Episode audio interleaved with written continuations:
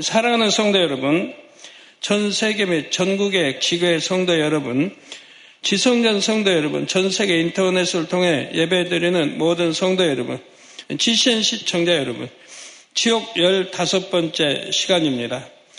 지난 시간에는 아래등부 4단계 형벌에 대해 증거했습니다. 4단계 형벌은 사함받을 수 없는 중한죄, 곧 사망에 이르는 죄를 지은 영혼들이 받는다고 했지요. 가론 유다는 이 4단계 형벌을 받는 대표적 인물입니다. 유다는 스승 예수님을 은 30의 대제사장 무리에게 넘겨 주었습니다.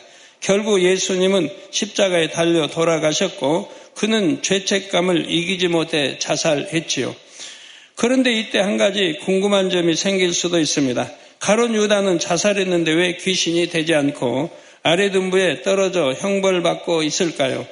우선 이에 대해 설명드리고 이번 시간부터는 성령을 심히 회방, 모독, 거역한 영혼들이 받는 형벌 몇 가지를 증거하도록 하겠습니다. 잠언 15장 32절에 보면 훈계받기를 싫어하는 자는 자기의 영혼을 경히 여김이라. 여러분들 훈계받기 좋아하십니까? 견책을 달게 받는 자는 지식을 얻느니라 했습니다. 훈계받기, 견책받는 거 다 오히려 좋아해야 됩니다. 그렇지 않는 사람은 자기 영혼을 경히 여긴단 말이에요. 그러기 때문에 싫어하는 겁니다. 이 시간 아래등부의 형벌에 대해 증거할 때 이 말씀을 훈계 또는 견책이라 여기고 달게 받는다면 영의 지식을 얻게 될 것입니다. 그러면 더 아름다운 천국을 침노할 수 있지요. 자신의 영혼을 경하게 여기는 것이 아니라 그 무엇보다 소중히 여기는 지혜로운 성도님들이 다 되시기를 주님의 이름으로 축원합니다. 사랑하는 성도 여러분, 지옥에 간 영혼들 중에는 사울 왕이나 가론 유다 등 자살한 이들이 있습니다. 그렇다면 이런 영혼들은 어느 시점에 아래등부에 가게 될까요? 이에 대해 궁금해하는 분들이 계셔서 먼저 간단히 설명해 드리겠습니다. 가론 유다는 스승을 판 죄책감을 견디다 못해 스스로 목을 매 자살하고 말았습니다. 자살한 영혼은 아랫 음부에서 형벌받는 것이 아니라 귀신이 되어 이 땅을 떠돕니다. 이들은 천년왕국이 시작될 때 아랫 음부에 떨어집니다. 즉 귀신들은 구원받은 성도들이 휴거되고 또 7년 환란이 끝날 때까지 이 땅을 떠돌지요. 그런데 지난 시간에 말씀드린 대로 가론 유다는 귀신이 되지 않고 이미 아랫 음부에 떨어져 형벌받고 있습니다. 그 이유는 무엇일까요? 간단히 말씀드리면 가론 유다에게는 귀신이 되어 이 땅을 떠도는 것조차 허락되지 않았기 때문입니다. 그는 너무나 큰 죄를 지었기 때문에 그 대가로 더 중한 형벌을 받고 있죠. 물론 귀신이 되어 이 땅을 떠도는 것도 매우 중한 형벌입니다. 육의 몸을 벗은 영혼이 육의 공간에 머물러 있으면 그 자체로 견디기 힘든 고통을 받지요. 차라리 형벌을 받더라도 아래등부에 있는 것이 낫다고 느낄 정도로 괴로워합니다. 그런데 가룟유다가 아래등부 4단계에서 받고 있는 형벌의 고통은 귀신이 받는 고통을 초월합니다. 그럼 귀신이 받는 고통은 어떤 고통입니까? 예전에도 설명해 드렸습니다만 다시 한번 떠올려 보도록 하겠죠. 귀신이 되면 이 땅, 귀신이 이 땅에 이렇게 받는 고통은 우리 사람은 이 땅 그냥 이렇게 받지만 귀신은, 이거 영의의 귀신은 받는 고통은 그런 게 아닙니다. 이 땅에 떠도는 그 귀신들은 바로 아주 황량한 한겨울을 생각해 보세요. 한겨울에 홀로 서 있습니다. 눈보라가 치는 뭐 굉장히 그 강한 바람에 눈보라 휘날리는 아주 추운 그런 날에 홀로 서 있다고 생각해 봐요. 얼마나 적막하고 힘이 들겠는지 또 춥고요. 굉장히 매서운 눈보라에 치는 그런 바람 앞에 홀로 서 있다고 생각해요. 그런 상막한 바로 그런 환경이라 이 말입니다. 귀신들이 이 땅에 사는 그런 것. 그렇기 때문에 어찌하든 쉼을 얻기 위해서 사람을 틈타려고 합니다. 사람의 몸에 들어가는 게 그들에게는 쉼이 된다 이 말입니다. 그런 황량한 그런 것을 벗어나는 길이라 이 말이에요. 그래서 어찌하든 사람에게 틈타려고 하는 거예요. 어떤 사람들에게 틈타냐? 자기 영혼을 파는 사람들에게 틈을 타요. 대부분이 자기 영혼을 파는 사람. 여러분 남편 괜히 예, 화가 나면 하나님 욕하잖아요. 교회 욕하고 성경을 찢어버리고 뭐, 뭐 사진을 찢어버리고 아무 상관없는데도 그렇게 예, 하는 분들이 있지 않습니까? 그리고 뭐 죽어도 좋다, 뭐 지옥 가도 좋다. 난 귀신의 뭐 어, 마귀의 뭐 종이 되고 싶다 그런 사람도 있는 거고 별 그런 게 다 있어요. 별의별 저주와 자기 영혼을 이렇게 판다 이 말입니다. 또 자살한 사람도 자기 영혼을 판 것이고요. 어떤 사람은 뭐 귀신 나더라도 좋다 이렇게 말하는 사람도 있어요. 그런 귀신을 불러들이는 거예요. 스스로가 불러들이는 거예요. 그런 곳에 귀신은 여지없이 들어가게 돼 있어요. 왜? 그 안에도 자기를 반겨줄 곳을 찾고 다니는데 자기를 지금 반기니까 들어오라고 하니까 그냥 들어가는 거예요. 그래서 그 절대 그런 저주스러운 말을 해서는 아니 되는 것입니다. 혹이라도 농담이라도 해서는 안 돼요. 그 말에 바로 생사가 달려 있다는 것입니다.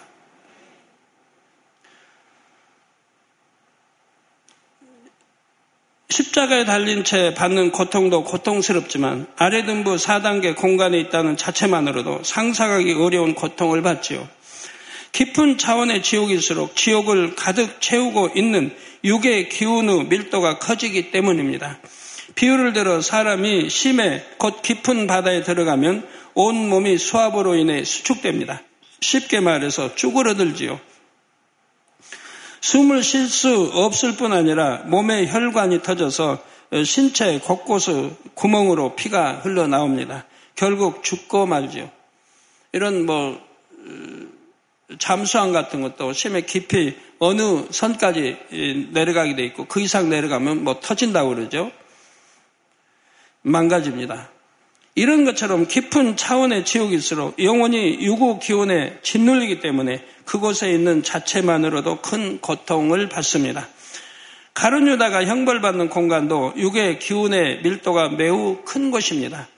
따라서 가룟 유다가 귀신이 되지 않는다고 해도 그가 받는 형벌의 고통이 매우 크기 때문에 자살한 죄에 대한 값을 충분히 치르게 됩니다. 또한 가룟 유다가 자살했음에도 불구하고 이렇게 예외적으로 아래등부에 떨어진 데에는 특별한 이유가 있습니다. 그는 바로 아래등부 4단계의 주인과 같은 인물로 세워진 것이지요. 여기서 주인이란 소유자 또는 통치자의 개념이 아닙니다. 대표격 인물이라는 개념의 주인이지요. 가룟유다는 아래등부 4단계 형벌을 받는 무리의 맨 앞에 세워져 끊임없이 형벌을 받습니다.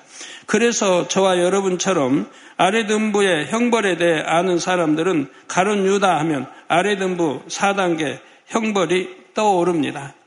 아래등부 4단계 형벌하면 가론 유다가 떠오르게 되고요. 이처럼 유다는 지옥에 대해 알게 될 후세 사람들이 그의 길을 답습하지 않도록 마치 아래등부 4단계 간판과 같이 세워졌지요. 그렇다면 역시 자살한 것으로 알고 있는 사울 왕이나 빌라도는 과연 어느 시점에 아래 등부에 떨어지는지 궁금하신 분들이 계실 것입니다. 사울 왕의 경우 귀신이 되어 떠돌다가 천년 왕국 때 아래 등부에 떨어져 3단계 형벌을 받습니다. 그때까지는 자살한 영혼들의 일반적인 경로대로 귀신이 되어 이 땅을 떠돌지요. 빌라도의 경우 그의 최후에 대해 자살했다는 설이 가장 유력한 설로 전해짐을 말씀드렸습니다. 빌라투스 산을 배경으로 여러 가지 이야기가 전해 온다고 했지요. 그런데 빌라도의 최후에 대해 알려주는 문헌이나 자료는 전혀 발견되지 않았다고 합니다. 그의 죽음에 대해 확인할 길이 없다는 말이지요. 빌라도의 모국인 노마는 기독교를 받아들인 뒤 기독교 역사 집필에 힘썼습니다. 로마 황제에게 고용되어 초기 기독교 역사를 집필한 유세 비우스는 교회사라는 책에 이런 기록을 남겼다고 합니다. 짐작하건대 빌라도는 그를 바짝 뒤쫓는 신의 징벌에 어쩔 수 없이 스스로 자신을 심판하는 참화로 떨어졌다. 후대의 사람들은 바로 이 기록을 토대로 빌라도가 자살했을 것으로 추측해 온 것이지요. 그러나 이는 유세비우스가 처음에 밝힌 대로 짐작에 불과합니다. 다만 전해져 내려오는 이야기들을 통해 그가 비극적인 최후를 맞았음을 알 수 있을 뿐입니다.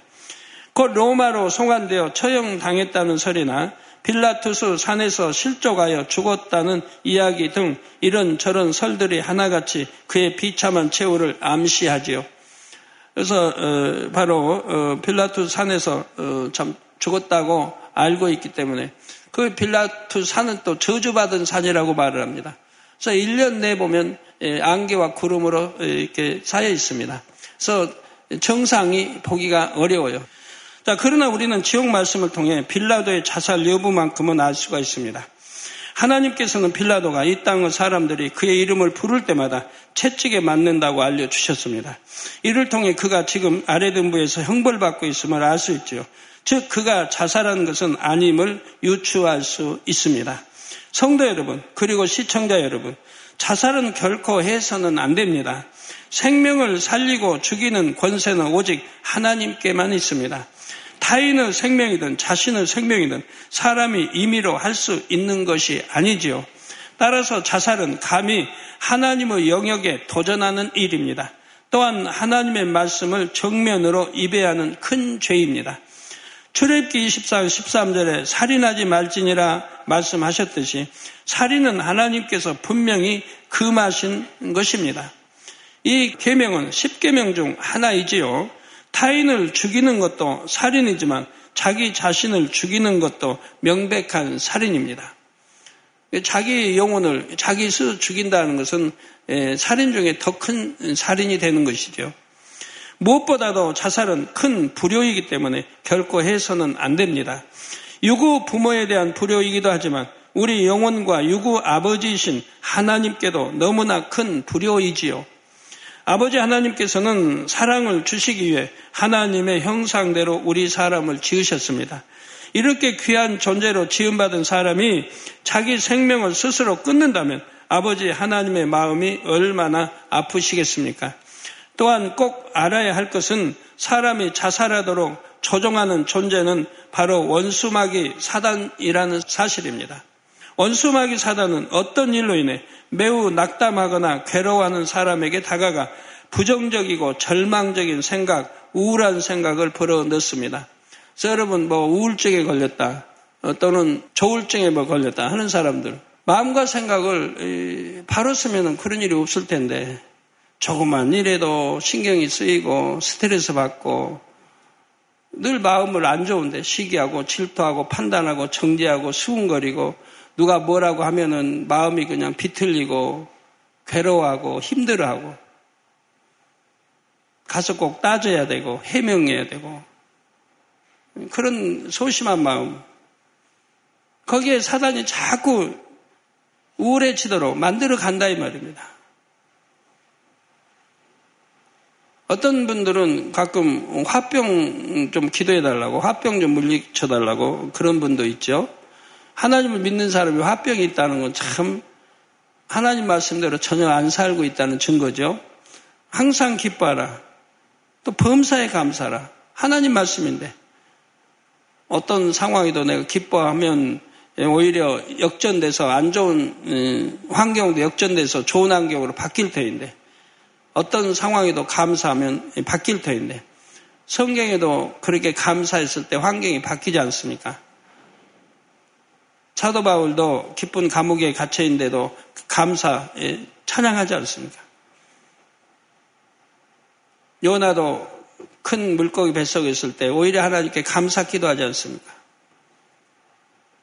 다니엘도 사자굴에 던짐 받았을 때 그래도 그도 받기 전에도 감사 기도 올리지 않습니까? 사자굴에 들어갈 줄 알면서도 바로 이런 감사는 오히려 어떤 환경 죽음 앞에서도 감사할 때 오히려 감사의 조건이 된다 이 말이에요. 기뻐하지 못할 그런 상황이 있다 해도 내가 오히려 믿음으로 기뻐하면 기쁠 수 있는 기뻐할 수 있는 환경으로 하나님 바꿔주신다 이 말입니다. 근데 그러하지 못하고 무엇 때문에 하나님 믿는 사람이 화를 내요. 신경을 내고 혈기를 버리지 못하고 그래서 결국은 화병에 걸리잖아요. 그런 경우는 통에 잡아가고 내가 화, 참 화병이 걸린 이후 혈기 내고 그렇게 마음 상해 그런 걸 통해 잡아가고 아 그러면 그 화병이 다 사라질 텐데 뭐 기도 받을 필요도 없는데 이때 사단이 주는 생각에 완전히 사로잡히면 괴로움에서 벗어나기 위해 극단적인 방법 곧 자살을 선택하지요. 그러므로 이런 사단의 꿰매 넘어가서는 결코 안 됩니다. 빌립보서 4장 13절에 내게 능력 주시는 자 안에서 내가 모든 것을 할 수 있느니라. 저 주 안에서는 무엇이나 할 수 있다는 겁니다. 바로 아무리 절망적인 상황에 빠진다 해도 하나님의 능력으로 얼마든지 벗어날 수가 있습니다. 저도 하나님을 만나기 전에는 삶을 포기하려고 했던 적이 두 번이나 있습니다.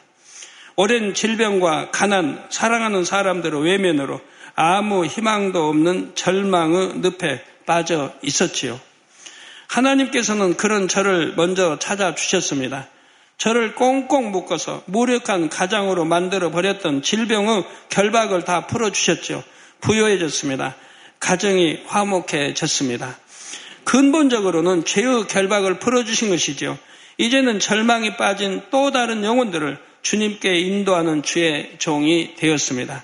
10편 40편 2절에 나를 기가 막힐 웅덩이와 나를 기가 막힐 웅덩이와 수렁에서 끌어올리시고 내 발을 반석에 두사 내 걸음을 경곡게 하셨도다 한 고백이 바로 저의 고백이 되었지요. 스스로 삶을 포기하는 것은 결코 하나님의 뜻이 아닙니다. 원수마귀 사단이 기뻐 춤출 일이죠. 또한 자살의 결말은 자유가 아닙니다. 영원한 슬픔과 더 큰 괴로움이 있는 지옥이지요. 그러므로 우리는 이런 사실을 가족, 친척, 이웃에게 속히 전해야 합니다. 물론 겉모습만 보아서는 분명 자살이지만 자살이 아닌 경우도 간혹 있습니다. 사랑하는 성도 여러분, 시청자 여러분, 지금부터는 성령을 심히 회방한 영혼들이 받는 형벌 중 몇 가지를 말씀드리겠습니다. 성령을 회방한 영혼들이 죽어 아래등부에 가면 3단계나 4단계 형벌을 받습니다. 이게 중한 죄입니다. 1단계나 2단계도 아닌 3단계, 4단계의 형벌을 받는다 이 말입니다. 그만큼 죄가 무겁기 때문이지요. 오늘 본문 말씀 마태복음 12장 31절 32절에 보면 알 수 있듯이 성령 회방, 모독, 거역 그 죄는 영원히 사함받을 수 없는 죄입니다. 성령은 주님께서 하늘로 올라가신 후 우리에게 보내주신 보혜사입니다. 이 땅에서 우리 주님을 대신하여 우리를 구원으로 인도하는 인도자이지요. 성령은 우리가 주님을 눈으로 직접 보지 않고도 믿을 수 있도록 믿음을 주십니다. 또한 성경에 기록된 깊은 영의 말씀, 비밀한 말씀도 풀어주셔서 하나님의 뜻을 알게 하십니다. 즉, 온전한 구원을 이루도록 바른 길로 인도하시죠. 또한 각종 은사를 주셔서 신령한 것을 맛보게 하십니다. 일례로 방언 은사를 들 수 있죠. 뿐만 아니라 성령은 그 능력으로 각종 기사와 표적을 나타내십니다. 전지전능하신 하나님의 능력과 천국이 있는 영의 세계를 체험케 하시지요. 또한 하나님 사랑을 깨닫게 하심으로 우리 심령을 새롭게 변화시켜 주십니다. 참된 천국의 시민들로 거듭나게 하시죠. 그러니 이런 성령을 부인한다는 것은 스스로 구원의 길을 벗어나는 것이나 마찬가지입니다. 성령은 우리에게 믿음을 주신다고 했는데 왜 저는 교회 몇 년 다녀도 믿음이 오질 않는지요? 안 믿어진다 하는 분들 있죠. 그런 분들은 한번 뒤돌아봐요. 내 신앙생활을.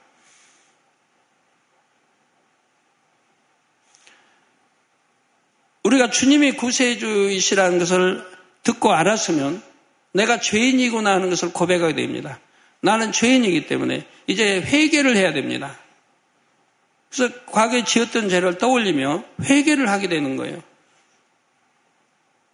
하나님을 뭐 원망했던 것도 있을 거고, 욕했던 것도 있을 거고, 주님 안 믿는 사람 핍박한 것도 있을, 주님 믿는다고 교회 다닌다고 핍박한 것도 있을 거고, 죄도 지었을 게고, 뭐 살인도 하고, 뭐 잉태하다가 뭐 낙태 시켜버리고 여러 가지 얼마나 많은 죄들이 참 도적질도 했을 거고 거짓말도 했을 거고 이런 죄들을 하나님 말씀 들으면 깨닫고 통해 자복들을 해 나가야 된다. 이런 죄들을 회개하고 나면 그러면 바로 그리고 주님을 내 구세주십니다 하고 마음의 문을 열고 영접하면 성령을 선물로 주신다 이 말입니다. 우리 마음에 성령을 선물로 주신다. 그러면 그때 성령을 선물로 받은 그때 하늘나라 생명책에 이름이 기록되는 거예요. 몇 년, 몇 월, 며칠, 어디서 어떻게 성령을 받았다고 이제 출생신고와 같은 거, 이 땅에 태어나면 출생신고하는 거와 같은 거예요. 생명책 이름이 기록돼요. 바로 성령 받은, 받으면 하나님의 아들, 딸이기 때문에 하늘나라 생명책에 이름을 기록한다 이 말입니다. 그런데 지금 그렇게 신앙생활 하지 않았다 이 말이에요. 예수가 우리 구세해 주심도 믿으려고 하지 않았고 의심했고 마음을 열고 영접한 것도 아니고 회개한 것도 아니고 그리고 교회만 왔다 갔다 했다 이 말입니다. 그러니까 믿어지는 믿음이 오지를 않는다 이 말이에요. 성령을 받지 않았기 때문에. 이게 필히 성령을 먼저 받아야 되는 거 교회 나오신 분들은. 그런데도 어떤 이들은 성령을 체험하고도 이런 성령의 역사를 부인합니다.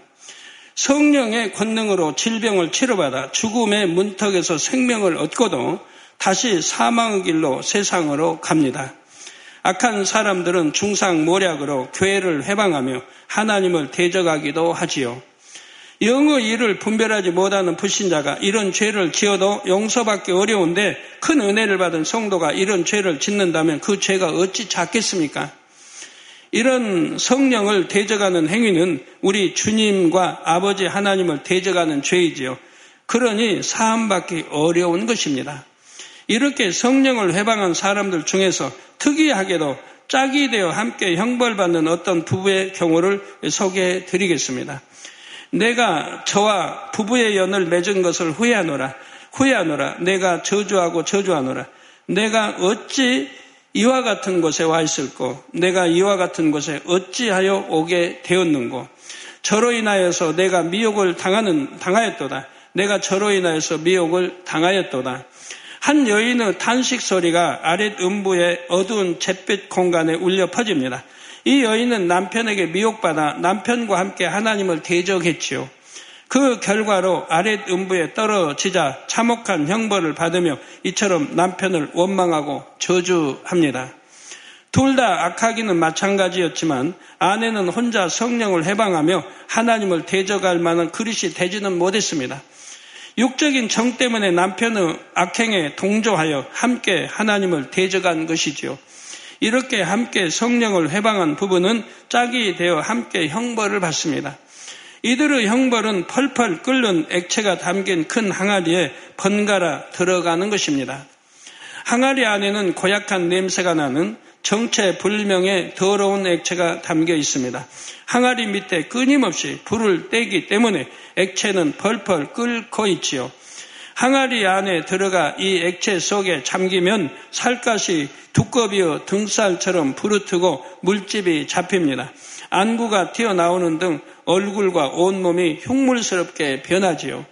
뜨거움에 몸이 뒤틀리고 역한 냄새에 숨이 막혀 옵니다. 어찌하든 이 고통을 면해보려고 처절하게 허우적거리다가 수면 위로 머리를 내밉니다. 그러면 머리 위에서 커다란 발이 내려와 머리를 사정없이 짓눌러 다시 항아리 속에 집어 넣습니다. 그 발은 바로 이들 부부를 고문하는 지옥 사자의 발입니다. 발바닥에는 쇠고챙이 같은 못들이 빽빽하게 박혀 있지요. 이 발에 밟힌 영혼은 상처 투성이가 되어 다시 항아리 속으로 곧 숨 막히는 뜨거움과 악취 속으로 밀려 들어갑니다. 그러나 잠시 후면 고통을 견디지 못해 다시 수면 밖으로 나오고 그러면 발이 발에 밟혀서 다시 물속으로 밀려 들어갑니다. 이렇게 하기를 끝도 없이 반복하지요. 그런데 이 형벌은 한 번에 한 사람 씩만 당하기 때문에 남편이 항아리에 들어가면 아내는 밖에서 이 참상을 보고 있어야 합니다. 아내가 형벌을 당하면 반대로 남편이 아내를 지켜봅니다. 이 유구 세계에서와 달리 지옥에서는 밖에 있어도 항아리 안이 훤히 들여다 보이지요. 처음에는 상대가 형벌받는 모습을 보고 심히 마음 아파합니다. 이때까지는 그래도 부부의 정이 남아있기 때문이지요. 내 남편이 내 아내가 저기 있으니 저를 꺼내달라. 저 고통 가운데서 저를 꺼내달라. 그 발로 밟지 말고 제발 건져달라. 이렇게 소리 지르며 상대를 위해서 애원합니다. 그러나 시간이 지나면서 이런 예언이, 예언이, 이런 애원이 싹 사라집니다. 왜 그럴까요? 몇 번 형벌을 받아보니 상대가 오래 고통받을수록 자기가 고통받는 시간이 줄어든다는 사실을 깨달았기 때문이죠. 이 사실을 깨닫는 순간부터 부부가 지옥 사자에게 애원하는 내용이 달라집니다. 상대가 항아리 속에서 허우적대며 온몸이 터지도록 고통받는 모습을 보면서도 저를 건지지 말고 그 안에 더 있게 하라. 내가 더 쉬겠으니 저를 그대로 두라 아우성치지요. 항아리 안에서 고통받는 사람은 이런 배우자의 모습을 지켜보면서 상대에 대한 증오를 키웁니다. 시간이 흐를수록 부부가 서로를 더욱 원망하며 저주하지요. 육적인 사랑이란 이런 것입니다. 아내는 그래도 남편을 사랑했기에 생명의 주를 배신하기까지 남편과 함께 했을 것입니다. 그런데 이런 육적인 사랑의 결과는 무엇입니까? 함께 지옥에 떨어져 세세토로 형벌받는 것이지요. 아내가 너 때문에 내가 이 고통을 당한다며 남편을 원망하면 남편도 가만히 듣고 있지는 않습니다. 오히려 아내보다 더 큰 소리로 욕을 합니다. 예, 자기 악행에 동조한 아내를 원망하고 저주를 퍼부어대지요. 이 땅에서 부부의 연을 맺었을 때는 서로를 사랑한다고 했습니다. 그런데 자기의 고통이 극심하니 이제는 나 대신 상대가 고통받기 원하죠. 이 추악한 모습이 바로 썩어질 육의 실상이요. 지옥의 실상입니다. 여러분들 자녀들 구원시키지 못하고 여러분 부부간의 남편 아내를 구원시키지 못했다. 또 부모를 구원시키지 못했다면 구원받지 못한 영혼들이 음부에 떨어지고 지옥에 떨어지면 누구를 가장 많이 원망하겠습니까? 자기 가족, 천국에 간 가족을 세세토록 원망합니다. 딸이면 딸 네가 나를 전도하지 않아서 내가 지옥에서 이런 형벌을 받는다. 엄청 저주를 하는 거예요. 지옥에서. 너만 구원받을 너만 교회 다니고 물론 전도회 안 했겠습니까? 안 들었겠죠. 그러지만 원망은 자기 가족이 천국 간 가족들에게 한다 이 말이에요. 네가 나 더 열심히 기도하고 금식하고 나를 더 열심히 전도했더라면 내가 이곳에 안 떨어졌을 걸 하고 가족들을 세세토록 원망하게 된다 이 말이에요. 여러분 자녀들이 남편 아내가 여러분 부모들이 지옥에서 여러분들에게 세세토록 원망하는 그 소리가 결코 그런 원망하는 소리를 듣지 않도록 열심히 전도하셔야 할 것입니다. 이렇게 서로가 부부였던 사실을 저주하며 서로 상대방을 항아리 속에 더 오래 두라고 간청할 때 지옥 사자들은 매우 기뻐합니다. 저들이 여기까지 와서 서로 저주하는도다. 이 악한 모습이 우리를 심히 기쁘게 하는도다 하며 마치 재미있는 영화를 보는 것처럼 흥미진진하게 지켜보지요. 그리고는 흉을 더 어, 돋으려고 항아리 아래 불을 더 뜨겁게 지핍니다. 물 밖으로 머리를 내밀면 이전보다 더 세게 가차없이 머리를 밟아 어, 버리지요. 항아리 속의 액체가 더 뜨거워져서 부글부글 끓어오를수록 부부는 입으로 더 독한 저주를 쏟아냅니다. 그럴수록 지옥 사자들의 웃음소리도 더욱 커지지요. 다음 시간에는 성령을 해방한 사람들이 받는 또 다른 유형의 형벌에 대해 증거하겠습니다. 결론을 말씀드립니다. 사랑하는 성도 여러분. 아래 등부에서 형벌을 받는 영혼들이 악을 바라면 지옥 사자들은 그 모습을 보며 즐거워합니다. 이 땅에서도 마찬가지입니다. 사람이 악을 행하면 기뻐하는 존재는 바로 악한 영들이라는 사실입니다. 어떤 어려움을 만났을 때 세상과 타협하거나 힘들다고 탄식하고 원망, 불평하면 원수마귀 사단이 좋아라고 달려듭니다. 더 큰 시험 환란을 안겨주죠. 여러분 나는 정말 가난하다. 우리 가정은 너무 어렵다. 하고 생각하시는 분들 있으십니까? 아, 그런 분들을 한번 저하고 비교해 볼까요? 아, 나는 너무 가난해요. 너무 살기 어려워요. 한번 저희 생활과 한번 비교해 보시죠. 저는 개척 전까지요. 어떻게 산 줄 아십니까? 단칸방에 살았습니다. 온돌도 아닌 가게, 조그만 가게에다가 방을 판자로 깔아서 단칸방. 그러니까 겨울에도 온돌, 온돌이 없어요. 그러니까 겨울에도 찬 방에서 살았어요. 뭐 히타가 있습니까? 난로가 있습니까? 그 조그만 방에 몇 사람이 살았냐? 저와 기도원 자, 이미영, 이미경, 이수진 다섯 사람이 살았어요. 장롱도 없어요. 이불을 개키면 구석에다 그냥 반대에 놓는 거죠. 옷 걸어둘 데도 없어요. 접어서 놓는 거예요. 그 좁은 방에다 전부 옷 걸자고 못뭐 어찌 되겠습니까? 무슨 냉장고가 있겠습니까? 뭐, 뭐가 있겠습니까? 그 당시야 뭐 80, 70년대 이런 때는 냉장고 있는 가정도 뭐 극히 드물었지만 오늘날은 뭐 세탁기도 있고 별의별 게 다 있습니다만 그렇게 좁은 방에서 그렇게 살았어요. 이불을 캐켜도 바로 옆에다 구석에다 캐켜 놔야 되고 그런데 더는 더더구나 어디를 가든 방이 있으면 방을 또 칸막이를 한단 말이에요 조그맣게 사람 하나 누울 정도로 칸막이를 해요 왜? 그게 제 기도실이죠. 저는 어디 가나 기도실이 있으니까. 기도실을 만들었으니까. 그러니까 거기서 기도하니까요. 그 칸막이도 보면 이제 얇은 합판에다가 합판으로 해놓고 앞뒤 신문 잔뜩 발라서 신문으로 벽을 만드는 거 발라가지고.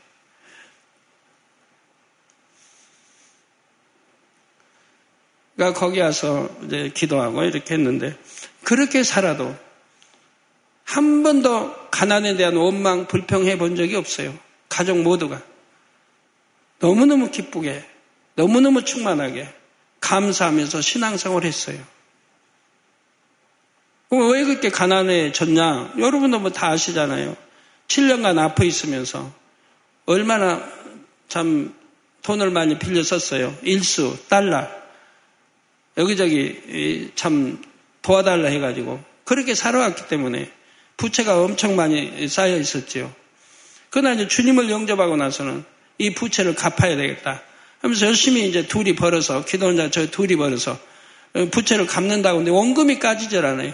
하도 이자, 이자도 둘이 벌어야 이자밖에 안 되니까 원금이 까지질 않는 거예요. 그렇게 하면서 어, 또뭐 1, 2년 이렇게 살아갔죠. 나중에 아버지가 이제 최종으로 부르시면서 축복 주셔가지고 부채를 다 갚았습니다만 예, 갚아도 어차피 단칸방에 사는 건 개척전까지 그렇게 살았어요. 그래도 너무 행복하게 살았어요.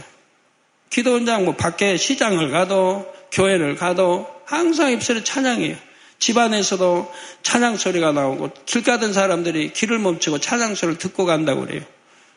늘 방에서 찬양 소리, 또 가족 예배, 기도 소리. 빨래를 하면서도 바로 대문 이렇게 이제 밖에 공동 우물이 있으니까 거기서 빨래하면서도 찬양 소리. 그렇게 참 가난해도 행복하게 살았어요. 왜? 이제는 부채 갚았어도 제가 또 이제 나이 많아 신학교를 다니니까 저는 이제 또 돈 벌지 않고 신학교 다니죠. 또세딸뭐 초등학교지만 또 다니죠. 저 이렇게 살아도 기뻐하고 감사했는데 여러분들 이렇게 가난하게 사십니까? 여러분 가정 방문 안 해서 모르겠는데 정말 단칸방에 다섯 식구 살고 예, 그렇게 장 하나 없이 농한 뭐 농한 장 하나 없이 하나 뭐 살림 도구 없이 이부자리 옷만 두고 그렇게 사시는 분이 있어요. 부엌도 없고 그렇게 그, 그렇게 가난하게 사신 분 있으면 한번 거수 좀 해보세요. 흔히 삶에 불평하지 마세요. 주 안에서 우리가 예, 죽어도 천국인데 천국 간다는 자체만 해도 얼마나 행복한 거예요. 저는 그런 소망이 있기 때문에 천국 가니까 죽어도 전에 죽었더라면 아파서 죽었더라면 지옥 갈 건데 이제 하나님 알고 주님 영접하고 천국 가니까 죽어도 천국 가니까 아 그렇게 기뻐했던 거예요. 행복했고 또 소망이 있잖아요. 앞으로 하나님이 부욕해 주셔서 가난한 사람 돕고 병든 사람 도우며 고아 과부 살피며 구제하며 살아야겠다는 기도 제목이 그거니까 그런 소망이 있고 반드시 하나님이 축복 주실 거 믿었기 때문에 항상 기뻐하고 감사하며 살았어요. 또 여러분들은 더더구나 새 예루살렘도 알잖아요. 얼마나 밝게 알아요. 또 늘 우리 앞에 기사 앞에서 권능이 있고 그런데 뭐가 힘들다. 그런 분들은 회개하시기 바래요. 어떠한 경우에도 하나님 원망하고 불평할 이유가 없습니다. 우리는. 저는 그런 환경에도 기뻐하고 감사했고요. 그러므로 영계의 법칙을 아는 지혜로운 사람들은 어떤 상황 속에서도 원망, 불평하지 않습니다. 끝까지 감사하고 믿음의 고백을 하며 오히려 하나님께 자신의 믿음과 사랑을 보여드리지요. 악한 사람이 아무리 자신을 괴롭혀도 미워하거나 같이 맞서는 것이 아니라 하나님께 맡기고 오직 선으로 대합니다. 로마서 12장 21절에 악에게 지지 말고 선으로 악을 이기라 하신 말씀 그대로 순종하지요. 이렇게 하나님 말씀에 순종하여 선만 행하고 빛 가운데 행하면 그 자체가 악한 영의 세력을 이기는 능력과 권세가 됩니다. 원수마귀 사단이 더 이상 송사할 수 없으므로 모든 시험 환란이 물러갑니다. 그러니 여러분은 어떤 어려움을 만나더라도 오직 진리로 생각하며 믿음으로 행하며 하나님께 기쁨을 드리시기를 부탁드립니다. 어디에 있든지 무엇을 하든지 주님의 이름으로 항상 승리하여 영광 돌리고 어두운 곳곳마다 환한 빛이 되시기를 주님의 이름으로 축원합니다. 할렐루야 전능하신 사랑의 아버지 하나님 이 시간 기도받는 모든 성도님들 위해 안수하여 주옵소서. GCN 방송 시청자들이 인터넷과 화상을 통해 기도받는 지교회와 지성전 그리고 전 세계 하나님의 자녀들 위에도 시공간을 초월하여 역사하여 주시기를 원합니다. 믿어지는 믿음을 주시고 부정적인 생각과 의심의 세력을 물리쳐 주옵시며 모든 시험 환란도 물리쳐 주옵소서. 머리부터 발끝까지 오장육부 뼈 마디마디 온몸의 신경 조직 세포 등 아픈 곳마다 성령의 불로 불로 태우시고 근본의 빛으로 역사하여 주옵소서. 예수 그리스도의 이름으로 명하노니 원수마귀 사단 모든 질병 균 연약함아 물러가라 빛이 여임하라 모든 불치 난치병도 성령의 불로 태워 깨끗게 하여 주옵소서. 말라리아를 비롯한 모든 풍토병도 물리쳐 주옵소서.